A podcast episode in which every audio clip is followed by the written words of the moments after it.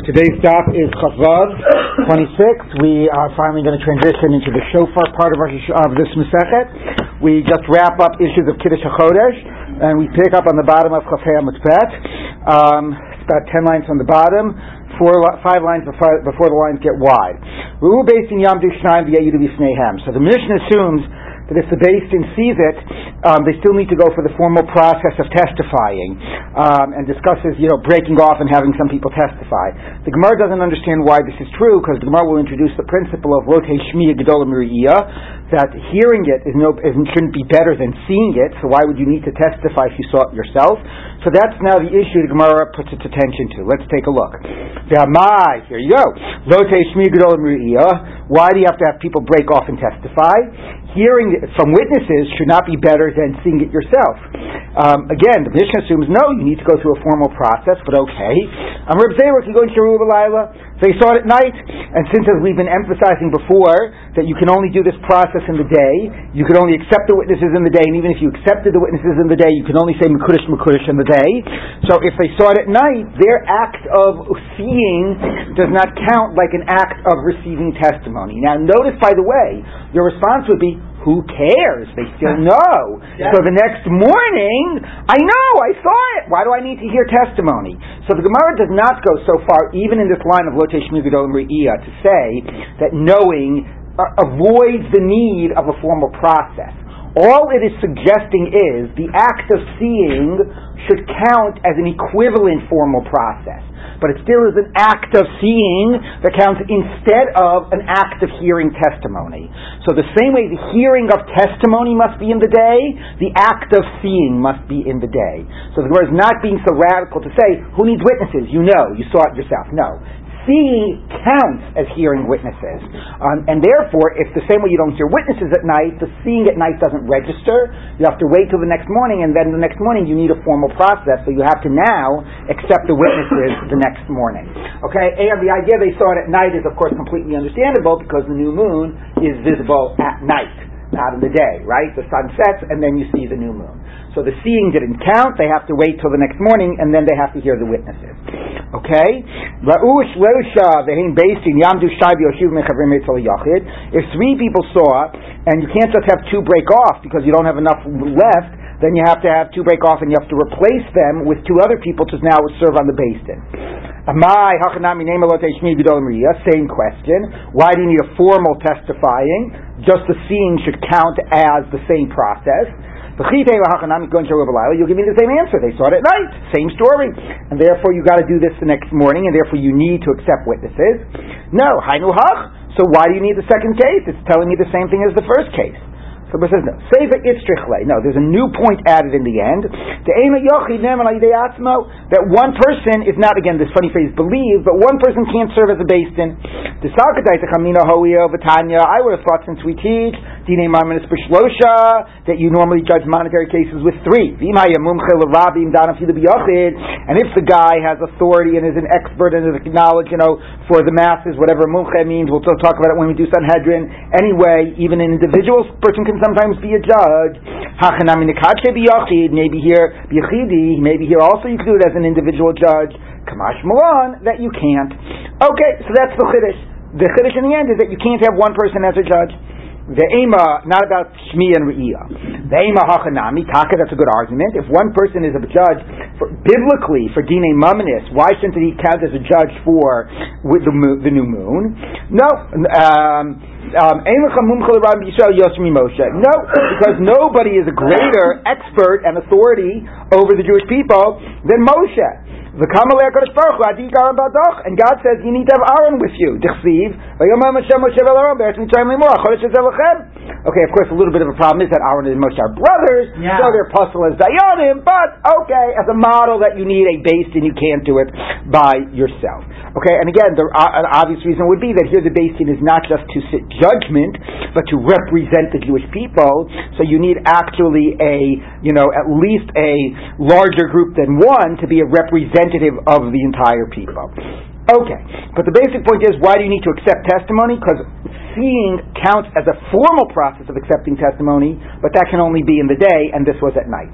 Okay, so the Gemara says, "Aimer de Now this Mishnah says that an A, not somebody who actually testified, could be a judge, because that would mean that you wouldn't need to bring other people. You'd stand in front of the one guy, you'd say, "Here's my testimony," and then you turn around and say, "Okay, good testimony." That would be one example of aid nasadayan. That's what it's called aid hameid nasadayan.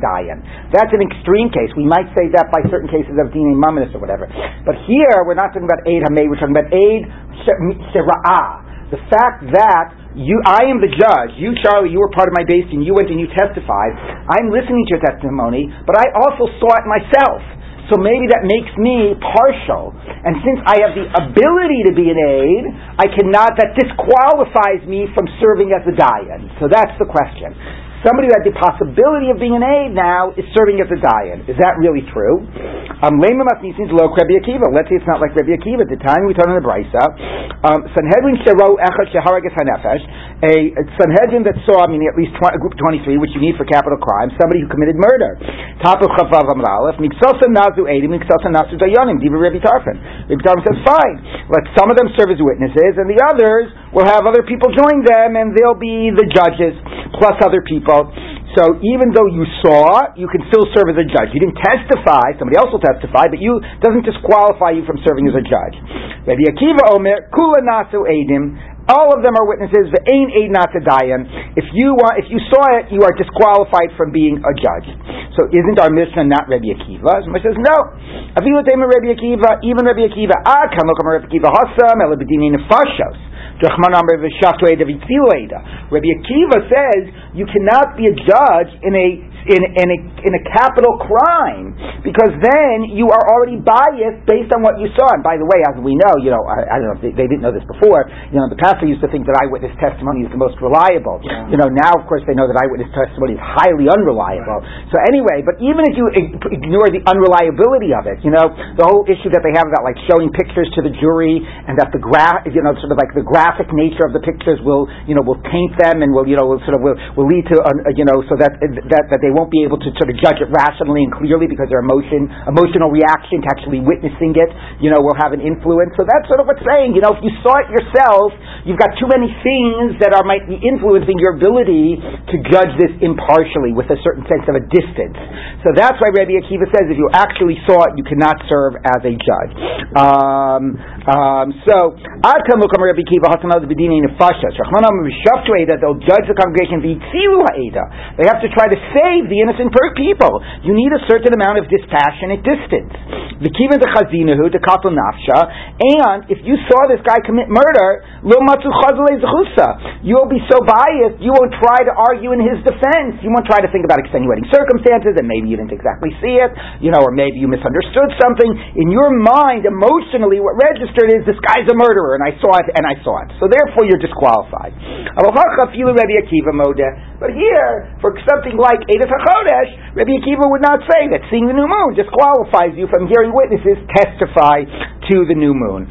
Okay, so there are three cases. By Dina Nefashos, you cannot even, if you look at Tosos, nice little summary at the end of Tosos, to Rahmana Amar, Tosos says the following. He says like this, Ube'ed, it's about six lines before Tosos uh, ends, the line starting with the word not the dain yeshinim chalukim, Kamosha Parashim Perak Bezik Suvas. The Ube'ed is a chodesh deoraisa, Eid aroehu dinasa dayim that in in Eidah Chodesh, if you saw, you can still be a judge. You're not disqualified. Ubikim shtar when it comes to validating the signatures on documents, which is only rabbinic, afilu eid hamei nasadayan. Even you could testify and then turn around and be the judge. Okay, so that's the opposite extreme. Ubidini nefashos, and as we saw in capital crimes, a few eight haroa einanasagayan. Even just seeing it disqualifies you. Okay, so in an extreme case, kim staros, you can testify and then be the dayan. In most cases, in the middle, if you see, you are not disqualified, but you can't play both roles. And in dini nefashos, the very fact that you saw it disqualifies you. Yes. Uh, you're referring to Dinu Nefashos as capital cases, but there are cases that are not capital cases where the penalty would be lashes rather than. So which one would that fall into? Yeah. Okay, so that's a good question, right? I mean, Tosos has extremes, right? What do you do about normal dine mominus or whatever? Okay, so let's yeah, we'll we're just we'll leave that as a good question for now. Yeah. It's interesting that the biblical word that we translate as congregation is really the group, collective group of witness, right? The Ada. Uh, no, I don't want to get. I don't want to get into that. That has to do. That has to do with the sense that in the psukim, you know, the psukim it has that the witnesses throw the stones and whatever, and there's a sense like the whole community is judging through the court system. Right, right. Yeah, but it's not okay. But it is the congregation. It's just the congregation as all active participants in the judgment through the various. Right, but it's judicial terminology that is used to describe the congregation of the people. Yes. Yeah. Okay. Let's now transition to finally the part of this Masechet that deals with Rosh Hashanah starting with the mitzvah of shofar. Okay, kol shofarok sherim, all horns are good for a shofar. Chutz mishal para, except for that of a cow. Mishu keren, because it's a, a, keren. What does that mean? We'll unpack that. Amar Reb Yossi says Reb Yossi, v'lo kol shofar snikru keren. You can't say because it's called a keren, because all shofarot are called a keren. How do you know that? Uh, um, the verse says, When you when you draw out, extend the keren, the horn of the yovel, and yovel is a ram, as we'll see in the Gemara. Um, so therefore, a ram's horn. It's also called a shofar because I'm sorry, that's not a pasuk by by by Har Sinai. That's a pasuk by Yehoshua. But it says This actually talks about the falling of the walls of Yericho. Excuse me. So it says Bin Shokpakar and Hayovel, The end of the pasuk is B'Shamachem Kol HaShofar. Okay, and then Yariu Kol Am etc., and the walls will fall. Okay, so anyway, there we're talking about a ram's horn, because as we know from Har Sinai, the Yovel is a, is a shofar, and it's called here a keren. So even a ram's horn is called a keren, so why do you make a, par, a, a cow's horn any different? Let's take a look at the Gemara. Shapir, uh, Reb Yossi, Reb Yossi makes a good point. Even a ram's horn is called a keren. Rabbanan, the rabbis would say back, Kol shofaros equal keren, Kol shofaros, all other horns, equal shofar, are called both a shofar and a keren. Now, where do you know other horns are called a shofar? The Gemara doesn't say, but Rashi points us to Har Sinai, where it says, Bimshoch Hayovel Hema Ya'lu Bahar, right? Not Bimshoch Pekerniel, Bimshoch Hayovel, and then it's and then the pasuk says, Vayhi Kol Hashofar Holech V'Chazek Me'od. So there, the Yovel, which we are taking for granted, means a ram's horn, is called a shofar. So other horns are called a shofar and are called a keren. The para keren equi shofar lo equi. The cow's horn is only called a keren, not called a shofar. The the verse says, "Bechor shoro hadar lo the karnei re'im karnav." The uh, firstborn of the ox is a glory to him, and the horns of a re'im, which is which is normally which is translated as what's a re'im? wild ox. Wild ox is a re'im. I've often seen other ones like a uh, I don't know I don't know other other other animals identified for him. Anyway, yeah. it's, it's horn. Okay, so anyway, you have horn associated with ox or cow, and you do not have the word shofar associated with it. So because it's never called a shofar, it's invalid. So I'm going to read this a little, and then I'm going to tell you the Ramban's understanding of this, which puts, makes a little bit more sense of this. Reb Yossi Reb Yossi will say to you, the paranami shofar. What are you talking about? A cow's horn is also called a shofar. The the mishor par. It will will be my offering will be more desirous to God than a ox cow. So, or not cow, an, um, a, a, a, a um, an, an, um, an, ox bull. Okay, um, do we use the word ox and bull any differently? Bull Yeah, a bull ox. But anyway, but the bull or ox refer to anyway in the Gemara a par refers to a uh, one only after it's like three days old, and a shore is even when it's just born. No, that would be para. So I don't know. But I'm saying in English, does the word ox and bull mean something different? They're two different animals. They are? No, they're pretty. I thought they're both male cows. They're, they're both. I thought both bovine. All right, I don't know. Anyway, okay, mishur par. So the Gemara says imshur lama par. If it's a shore, which is again when it is um, when it is young, even young, it's called a shore. Why are you calling it a par? The par, and if it's from an older ca- um, cow, bull, lama shore. Why are you calling it a shore? Elamai shore par. What does shore par mean? Mean shofar. Oh, so shofar, shofar. So therefore, you see that an ox's horn is also called a shofar. So I just got to tell you, this like reminds me, shofar, par, shofar. So anyway, Sai's cousin said that once, like uh, like 20, 30 years ago, he saw this movie in Israel which had like subtitles. It was an American movie. So in the English, they were like, uh, you know, they were bringing out like uh, soup and rice for dinner, and it sort of said soup, rice, soup, rice, surprise. So then he said, so he said the, the, the subtitles read Marak, Marak Orez, Marak Orez, Hafta'a. anyway, there you go. Okay, anyway, shofar, shofar. There you go. Um, so yes. It says an ox is simply any bovine that is trained to be a work animal. Ah, as opposed to a bull, which is just a male cow, but it's not Right, being and trained in that fact, way. most oxen are actually castrated males. Ah, okay. The bull is a non-castrated. Castrated doesn't make it a different species. It doesn't No, make no, it castrated. Yes, but it's still, I would say, significant. Yes, okay. Anyway, okay. So now the Gemara say, right. So the Gemara says, Rabbanan. So what would the rabbi say back? Rav Masna. They'd say back like Rav Masna. Dama Rav Masna, by shore par, shugado kipar, that it was a one day old. Again, this is getting back to things that when things at time of creation were created fully developed. So even when it was a shore, one day old, it was as big as a par. Okay, but now we're basically saying the whole debate is, is a, is a cow's horn ever called a shofar? Ravana would buy this thing of Rabbi Yossi, the shore. Exactly. Okay, so uh, so now obviously this is not totally satisfying. In the end, we're having these tiny little debates about is is, is do we ever find that a ram's horn that, that a cow's horn is called a shofar? Everything is called a karen. It's also called a shofar. Is this called a shofar? So the Gemara tries other answers. So. Um, Ulla Let me tell you the real reason of the rabbis. Kidrab that says that they don't want a cow's horn. Kidrab Chisda, like Rav Chisda. Am Rav Chisda. Nema in Kohen Gadol nichnas bivig de zav lifnai v'lifnim. Why in Yom Kippur does the Kohen Gadol not wear the gold garments, vestments into the Holy of Holies when he does the big day, when he does the avodas pnim? Lavod avodah to do the service. Lefish ein kategor nasa sanegor because the uh, prosecuting attorney cannot turn around and become the defense attorney. Gold is the prosecuting attorney. It evokes the chet ha'egel, and therefore it cannot be used to um, in the in the avoda. That's why you don't want the Okay, so and the shofar is also from the, a, cow, so it evokes chet ha'egel. You're not going to use it. Now that's Those Greek words. now that's a kategor and sanegor. Okay, thank you. So now the Gemara is going to obviously point out some of the problems with this argument, both internally and as a parallel to the shofar. Let's take a look. The low, really? You can't have that. You can't have anything related to cows in the avodas pnim. The dam par. How about the blood of the ox that's uh, that's brought in um, in the avodas pnim on Yom Kippur?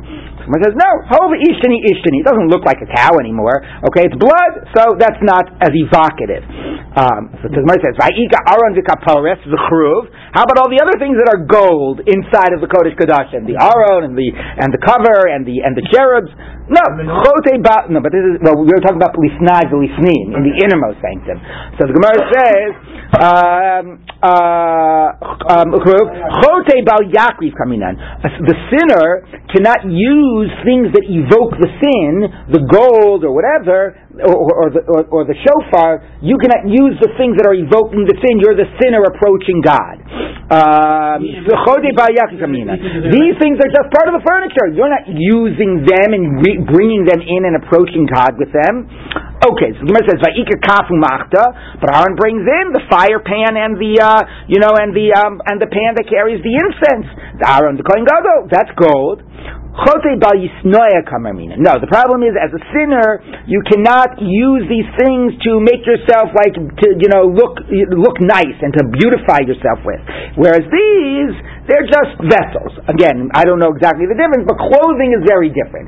Again, how that relates to shofar is not clear, but clothing, I would say a little different than yisnaeh. Clothing identifies you. Like clothing is part of your identity, right? You put it on your body, it becomes integrated into who you are. So therefore, you don't want it that close to be att- attaching your identity to something that evokes the sin, as opposed to just using the vessels. Now, of course, you'll say the shofar also is a type of a vessel, right? So, you know, Rashi Tosfos says, okay, but you're somehow somehow glorifying yourself. It makes beautiful music, so somehow it more connects you to it than just using it as an inanimate vessel. Okay, but you're seeing already the weakness of the of the whole parallel. Okay, so Mer says, "Va'ika bigdei zav mi bachutz." How about uh, you know what you wear when you do the other avodas and the you know the gold investments that you wear outside of the Kodesh Kodashim? So it says midifnim kamrinan. Okay, it's only a problem to do it in the innermost sanctum. So Gemara says shofar nami b'chutzu. The the shofar isn't in the Kodesh Kodashim. It's in, it's the Gemara says kivan dulizi charonhu kibifnim dami. No, because the shofar this is like the, a great Rosh Hashanah sermon. Yeah. You know the shofar it pierces right on you know right through all the heavens right into God's innermost sanctum. It comes up to raise our memory before God, so it's bringing us in direct encounter with God, and that's like lifnai v'lifni. okay, very powerful statement, and therefore it can't be out of a cow. So the Gemara says, "V'hatana mitneshu keren kamar." So Gemara, how could you say that it's this whole thing about cows and agel? The Mishnah says karen. That's the problem. So the Gemara says, "Chara the od kama." Yeah, that and something else. Chara number one, or no, something else and that. Um, number one, Chado, the first point, the real point is the Ein Kategor Nasa. That you can't use things from that evoke Chet HaEgel. Oh, and another thing, which is not my real argument, I'll just throw it in. Bipneshu Karen, it's a Karen. Rav Yossi Amalach Rav Yossi will say back, Marta Sanegor, your whole issue about using things that evoke Chet HaEgel. I don't buy your whole argument that that that that that shofar is like the is like the Kodesh Kodashim. That's only in the Kodesh Kodashim. I shofar mi b'chutzu. The shofar is outside. The neshu Karen, and your argument that it's all. Call a shofar Samiku Karen. Oh, even even a ram's horn is called a Karen, so that's not an argument. But notice what the Gemara did. It didn't just introduce another argument. It made the other argument primary because the Gemara really recognizes the weakness of this whole Karen argument, and therefore, in an astounding way, it's not like it's got a kash and a contradiction. I mean, this is really astounding. Like the Amoraim are just bothered. Like, what type of argument is this? is argument? Kar- Karen or whatever. So they invent new arguments, and they try to say that the whole argument of Karen in the Mishnah is a secondary one. So we're not done. This is one thing of Kategor Sanegor. Now we're going to give another thing. Let's take a look. Abaye Amar Abaye says. This is the reason of the rabbis. Shofar Machmana. Shofars. It says a shofar, and um, it only says shofar, by the way, explicitly by uh, Yovel, not by Yom Kippur, and not two or three shofar. And we're going to learn later that you can't stick one shofar into another one and blow. So the Hadapara and the one of the cow, even the kai gildi gildi, since it's basically in there in layers, mitchazi kishayim b'sholish shofars. It looks like two or three. So now, hey, guess what, guys? We can make a shechiyanu. We can erase the pictures of the moon. okay, so there's that. So,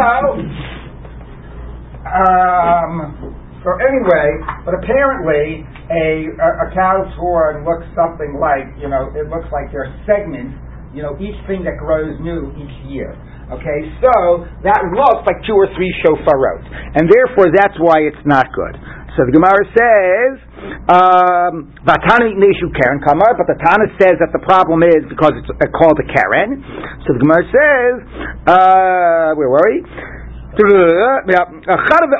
No, that one thing, and that also. The shofar echad. So the real thing is it, can't be two or three, and this looks like two or three. Oh, and the other thing, neshu karen.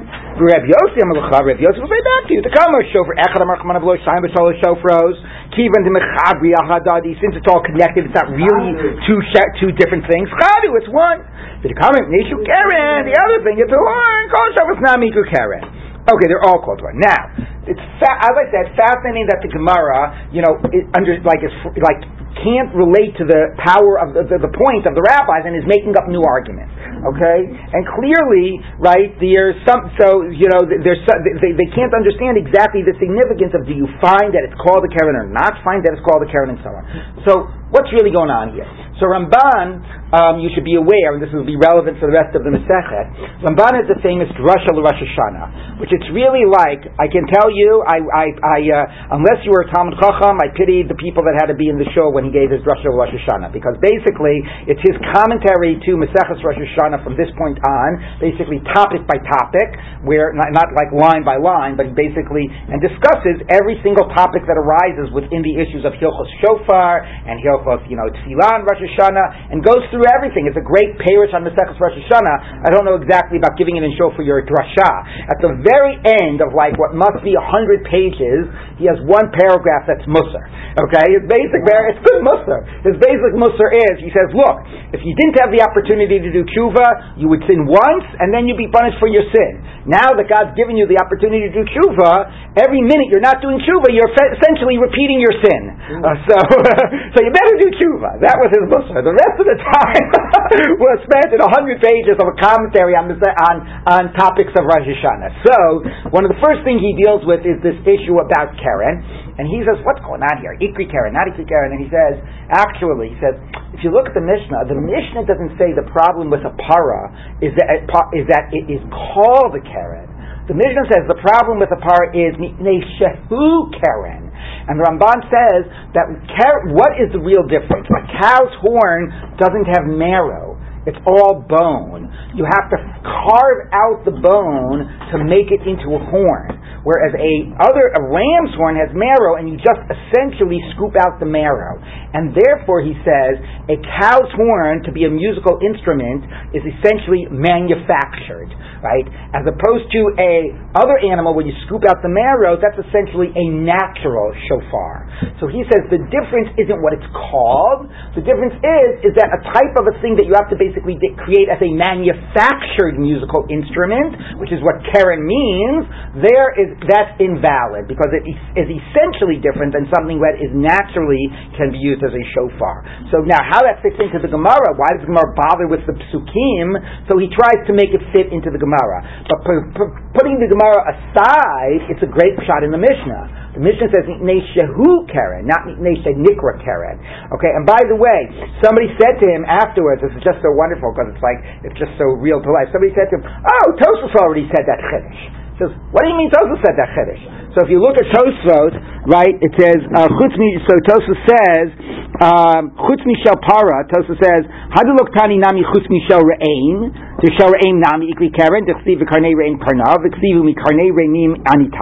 Why didn't it also exclude their ain? So Tosa says, V'shema Einam Chalulim, maybe they're not naturally hollow, hollow, V'einam Ru'uyim L'shofar, and they're not fit for being a shofar. So you see, Tosa says, because it's not naturally hollow, it can't be a shofar. So Ramban says, first of all, if Tosos said it, then wonderful. And I was mechavein to Tosos, and that's wonderful. But, eh, but by the way, Tosos isn't saying it. Tosos says that we didn't bother excluding them because they're not usually used. They're not usually used for a. He didn't say that's the reason that it's being invalidated. The Mishnah it says the reason it's invalidated is for that reason. Tosos is just saying it wasn't relevant to discuss another case because those things are not used. So anyway, Tosos though does recognize the difference of the physical difference between a cow's horn and another type of a horn, but the Ramban says that's actually what the Mishnah means. Mishnah who Karen, not Mishnah Nikra Karen. You got a question? No? Okay, Jonathan? Alright, fine. So now the Gemara, back to the Gemara. So the Gemara says, My mashma, three lines down in the middle sized line. My mashma dahai yuvla. Um, the high yuvro lishned dichrahu. Why? What makes you? Where, do you get the idea that yovel means a ram's horn? Because that's been our assumption, and whether it's called shofar, called karen, but we understand it means a ram's horn. The time we talk about brisa. I'm Rabbi Akiva. Kishilati la'arvaya. When I went to Arabia, how you calling the dichra yuvla? They would call a ram a yovel, and that's important. Now we understand that when the Torah says yovel, it means a ram's horn. Now we're going to get into a little passage about how you can learn uh, sometimes uh, difficult words from the vernacular. As you know, it's sort of like scholars, right? If they're trying to reconstruct what words meant, ancient Semitic languages, they'll also like look at you know how certain words are used in the vernacular today in Arabic and so on, and try you know so how the people are using the words can often be a good evidence in terms of what those words originally meant. So there we're going to actually have some examples of that. The Amr Rabbi Akiva, so Rabbi Akiva said, Kishalachti Legalia, when I went to, uh, where is that? Not the Galilee, um, Galicia? No, no, maybe it means, uh, what do you call it? Uh, what, what's, uh, no, where's, what, what, what was France? Gaul. Gaul. I was thinking Gaul. When I went to Gaul, Hayukarim the Nida Galmuda. They call the Nida Galmuda. My Galmuda, what does Galmuda mean? Gmulad da mi ba'ala. This woman is separated off, weaned away from her husband. Okay, Gemara doesn't say what difference that makes. Tosa says that it helps explain a pasuk. Um, okay, the Amar Rabbi Akiva. Rabbi Akiva says, "Kishalati Afriki." When they went to Africa, how you fascinating that Rabbi Akiva went on all these trips. Yeah. Okay, how you calling lema'ah kesita? They called the ma'ah a certain coin a kesita. Why do I care? Lifrushe mea kesita. To explain the verse of mea kesita, I know it's Doraita mea donkey.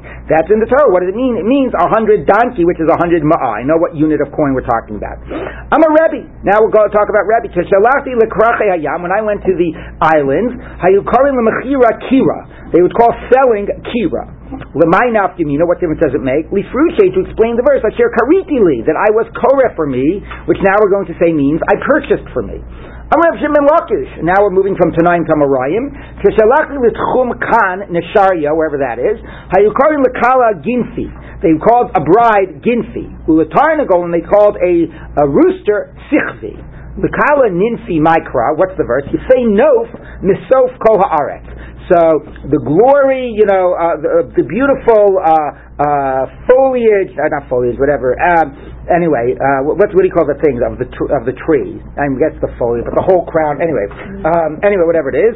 Uh, how do they translate nof? A nof. What's a nof? Beautiful view. View. Oh, new nof. Okay, beautiful view view the joy of the whole of the whole land. So Nof and Ninfi, you know, Kala is beautiful, so that's Kala. Ninfi is Greek, according to this. Ah, meaning what? Uh, bride. Bride. Interesting. Ninfi? Yeah. Interesting. Okay. Would that be any anything at all like neophyte? Ninfi? Probably not. Probably not. Okay. Utarna go sichli. Amar Rav Yehuda Amar Rav Yibai Semer Rav Yeshua ben Lakish Ma'ikra. What's the verse? Nishas betuchot chachma o minatan lasechvi vina. Who places in the tuchot, which are here read as the kidneys, wisdom, and who gives to the sechvi understanding? Nishas betuchot chachma elu klayot. Those are the um, the kidneys, which are were understood in the ancient world to be um, to be where wisdom um, and understanding ca- came from.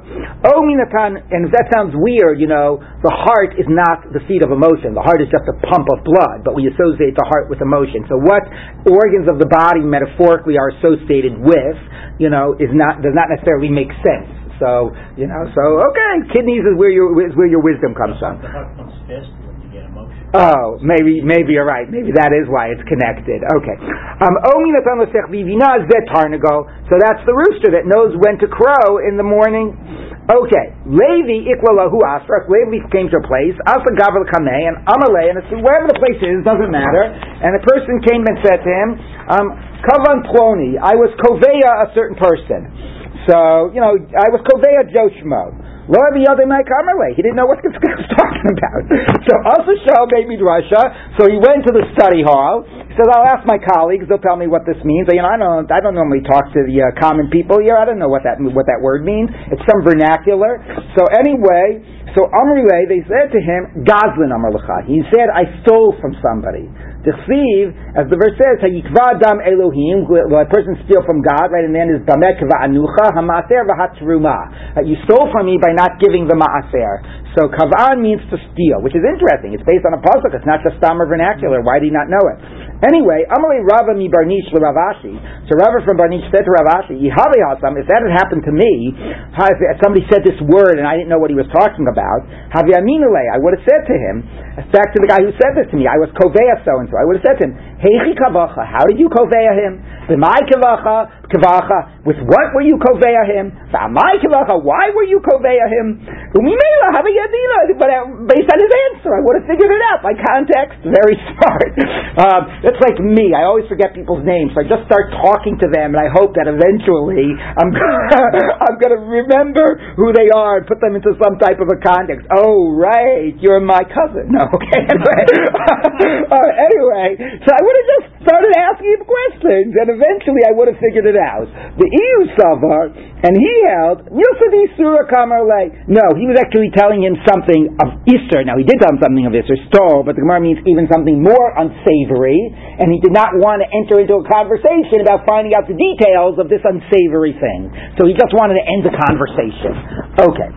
Okay, now. Um, Um, Lo Yadi Rabbanan, the rabbis here, Rabbanan means the rabbinic students, didn't know my Serugin, what the word Serugin meant, which appears in the Mishnah, which is pretty funny because it's a pretty common word in Mishnaic Hebrew.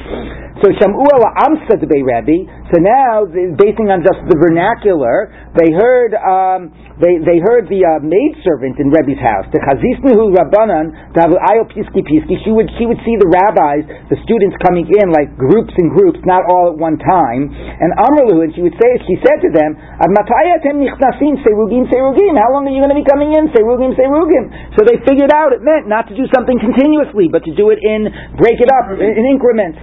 Okay, um, so, a lot of the Yadi Rabbanan, the rabbis didn't know my chalug logot. What are chalug logot, which are certain type of vegetable, which are relevant for certain issues about a zav and knowing whether he ate them and so on and how to attribute the flow.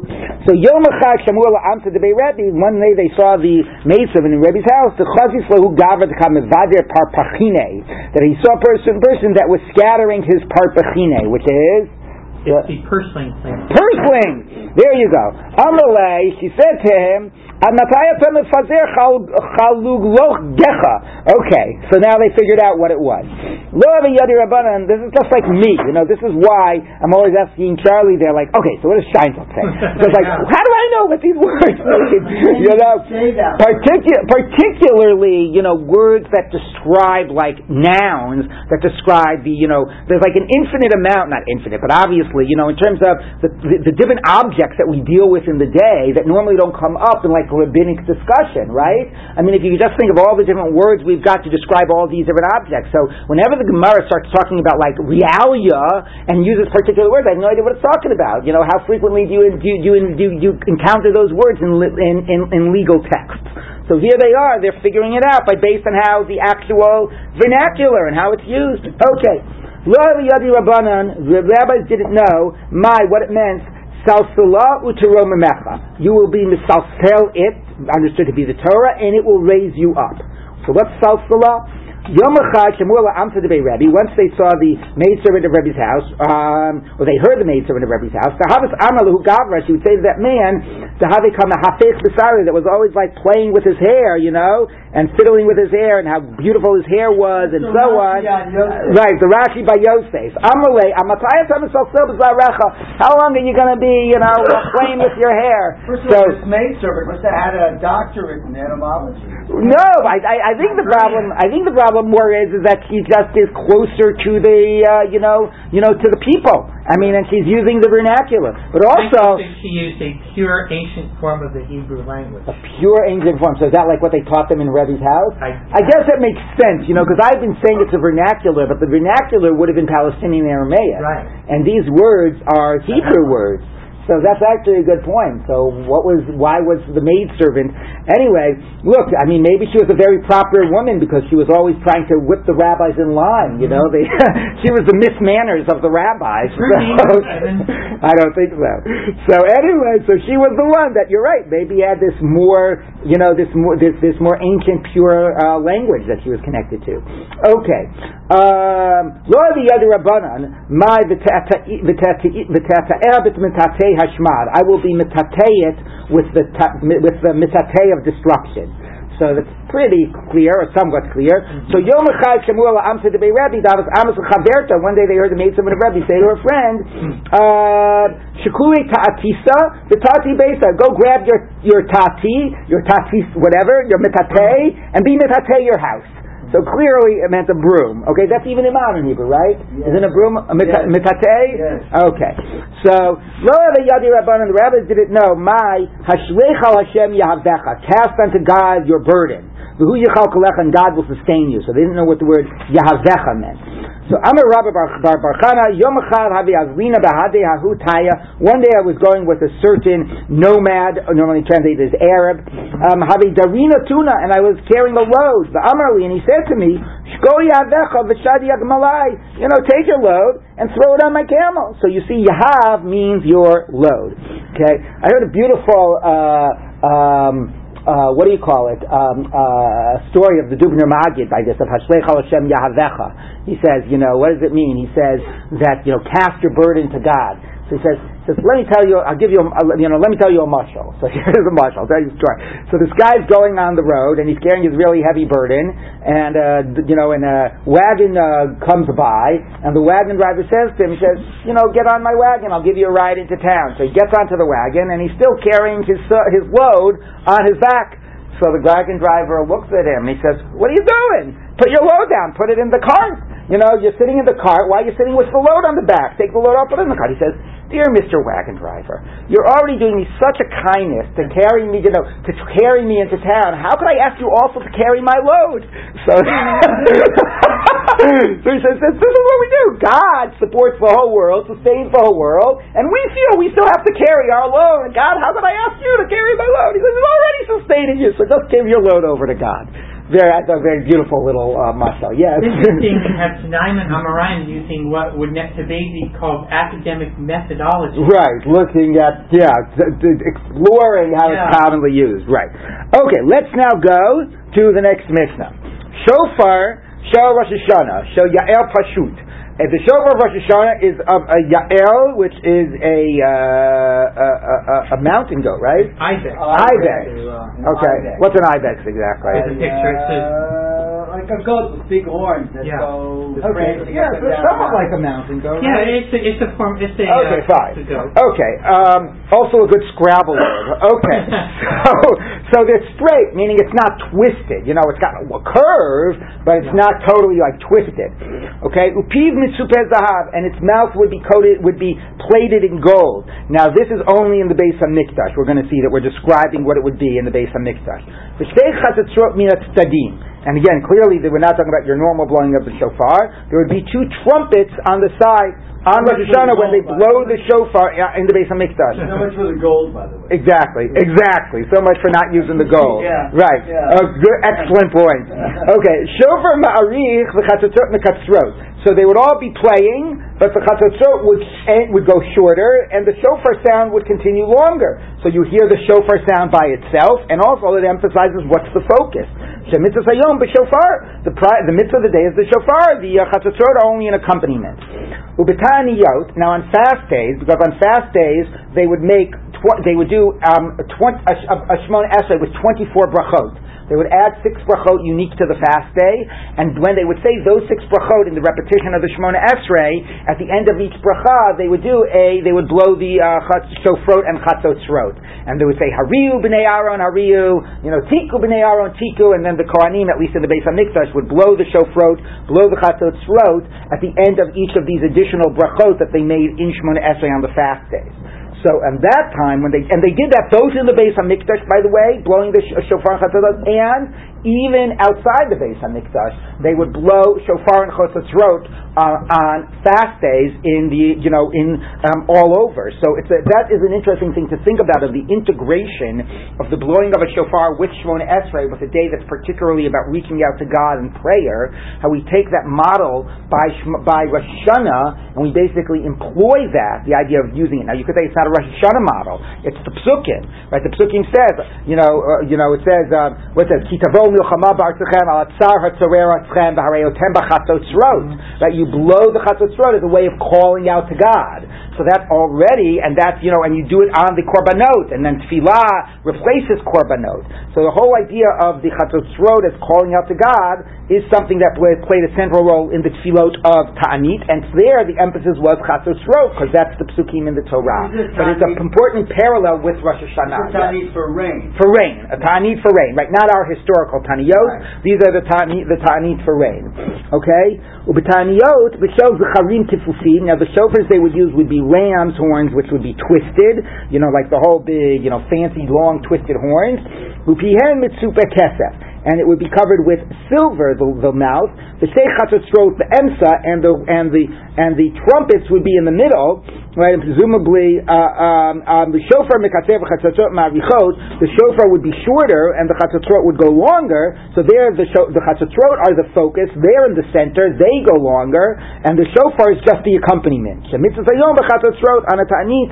The mitzvah would be in chatzatzot. That would be in the base of mikdash. Out of the base of mikdash, they would still do blowings, but they would not be with the, in the middle and on the sides and covered with silver. This whole thing about this whole collection of instruments was only in the Beis Hamikdash.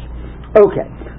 Now, relatedly, Shavah Yovel Rosh Hashanah, Yovel, the Jubilee year, where you also blow a shofar, is similar to Rosh Hashanah with Tkiyah Ula Brachot, for, blo- for the Tkiyot and for the Brachot, like, you know, how many Tkiyot you do, and the various Brachot, like, um, you know, Malchios, Zichronos, and Shofros. Rabbi Yehuda Omer, Rosh Hashanah, Tokim B'Shel U'Biyovu B'Shel Ye'elim. There is a difference in terms of the nature of the horn that you use. On Rosh Hashanah, you use rams, so notice he's already arguing on the first part of the Mishnah that says you use Yael. Here he says you use a ram's horn on Rosh Hashanah. Ubiyovlot b'shel Ye'elim, and it's on the Yovel that you use the the the um, the ibex horn.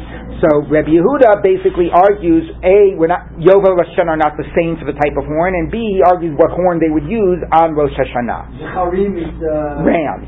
Yeah, Zecharim is rams. Yes. Um, so let's take a look at the Gemara. Amar Rabbi Levi. Mitzvah shel Rosh Hashanah v'shel Yom Kippurim b'kfufim. Okay, v'shel Kol Hashanah b'pshutim.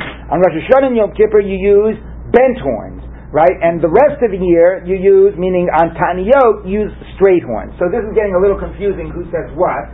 Okay, so here you have Rosh Hashanah, Yovel, and Ta'anit. Okay, three possibilities, three times. Okay, the Tanakama said said Rosh Hashanah was was was Yael Pashut. Okay, Yael was always Pashut. Okay, Yoel presumably the same, and Taniot was uh, was Ayal or Zecharim, and therefore Kifufi. Okay, that's Tanakama. But Yehuda, we don't uh, says that here you would do you do Ayal, you would do Kafuf, you would do that, and on and on Yovel you would do you would do Yael. So number one is he doesn't have it as the same. He has a difference between Rosh Hashanah and Yael. And um, number two, he has Rosh Hashanah itself being different. And now in the Gemara we have Levi, Levi, right? Right. Who says Rosh Hashanah would be Hayal or Zecharim, you know, if you want to language within the Gemara, which is Kafuf, and on Yovel it would be Ayal Kfufim, and only on Ta'anit would it be Yael, and therefore Pashut. So you can figure out the other possible configurations, but you see all the differences here, right? He's like Reb Yehuda that he's got it bent, but he's not like Reb Yehuda because he's got the same thing for for Rosh Hashanah and Yovel, okay? But he's also not like Tanakama. Tanakama has Yael for both. He's got the Ayal, he's got Zechari for both, okay? And he's also not like anybody in terms of the Tanit. Here you've got Kfufim. Rabbi Yehuda didn't have a safe stay about the Kfufim, right? And he says it's Pashut. So everybody's all over the map, okay, in terms of what it is. So the Gemara is going to try to make some sense of at least what might be informing these different opinions. Let's take a look. So the Gemara says like this. Um, so the Gemara says, "Atna and Rosh Hashanah show Yael Pashut." Doesn't the Mishnah say it's straight on Rosh Hashanah? How could he say it's bent on Rosh Hashanah? Um, so who the Amar? So he says Wait a minute. Huda Tana. To Tana, he says like the following Tana, like Reb Yehuda, because Reb Yehuda already in the Mishnah says Zecharim, and Zecharim presumably mean Kifufin. Mm-hmm. So Huda Amar Tana, to Tana, Tana, Bryce, Reb Yehuda, Omer, Rosh Hashanah, Yotokim, B'Shel Zecharim, Kifufin. Ubiyovlot, B'Shel Ye'elim. So it's essentially the Mishnah, the only reason they quoted the Brisa was because in the Brisa it's explicit that Zecharim means Kifufin. Okay, so he's like, at least like Reb Yehuda that he uses kafuf on Rosh Hashanah. Mm-hmm. They disagree about Yovel, but at least he has Reb Yehuda of kafuf on Rosh Hashanah. Okay, so the Gemara says like this. Um, just tell me we rule like Reb Yehuda. No. Reb Yehuda, had he said that, show Yovel Nami Reb Yehuda. You would have thought he agrees with Reb Yehuda that Yovel also is a um, is a uh, uh, uh, is, is, a what do you call it? Is a is a twisted horn. Uh, is a straight horn. Okay, Reb Yehuda says that Yovel is a straight horn. You would have thought he agrees with Reb Yehuda there. So uh, well, uh, uh, so wait a minute. Um, even if you you demonstrate Yehuda really Kamash Malan that he doesn't. He agrees that it's twisted, but as opposed to Yehuda that makes a difference between Rosh Hashanah and Yovel, he keeps with the idea that Rosh Hashanah and Yovel are the same.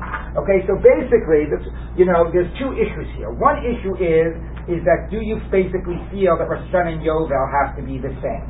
Okay, we're, la- we're lazy and Tanakama feel that, and Reb Yehuda does not. Rabbi Yehuda is willing to deal with each thing separately. By the way, I want to say an interesting point. If we had more time, we'd look inside in the Mishnah in Ta'anit that discusses the blowing of the shofar on Taniyot or the Chatzot as we spoke about. And there, when it speaks about the brachot that you make, the six extra brachot you make in the Shemona Esrei, the Tanakhama says, you know what two of those six brachot are? Zichronot and Shofrot, not Malchios, because Malchios isn't re- relevant, but at least mm-hmm. Zichronot and Shofrot. And Rabbi Yehuda in the Mishnah says you don't do Zichronos and Shofros on Tanis. So Rabbi Yehuda uh-huh. is, doesn't have this idea of just like let's just equate things one another. Everything is distinct. You know, everything has its distinct character. So one issue here is is that is Rosh Hashanah like Yovel or not? Okay, Tanakama and Levi says yes, and Reb Yehuda and Reb Yehuda says no. The other issue is is about whether it'd be nice if I had another color, but is whether you're using pashut or kafut. Okay, it's all right. Tanakama says pashut, and Reb Yehuda here says, yeah, we'll do it like that, kafuf. Okay, so you know, it's so Levi as having like a, a split sock. I like Reb Yehuda's idea of kafuf, but I don't like his idea of Yovel being different from Rosh Hashanah. Yovel is the same from Rosh Hashanah, so they're both going to be um, kifufim. And visually okay? now it's very easy to read. I know, I thought so. Thank yeah. you. So, but it's okay. You've got the colors and the twisty things. It's all right. Let's just finish up at least this part, the end of the daf. So the Gemara says like this: B'mai miflagi. What's the debate about? I'm sorry, that's, about B'mai. Yeah. Right. What's the debate about? Now, forget Levi for a minute. What's the debate in the Mishnah about whether on Rosh Hashanah you want a straight one or you want a twisted one? So the Gemara says like this: um, B'mai miflagi. When I lost my place again. Mar savar Rosh Hashanah kamed kaif inishtaite tzei ma'ali. So now it's very important. Now we're turning to the questions of symbolism and an approach towards Rosh Hashanah. One holds on Rosh Hashanah, your, your, your, you know, your, your das, your intent, your focus should be straight. You know, you're thinking about just going straight to God, bringing your prayers straight to God. You want something straight to symbolize that.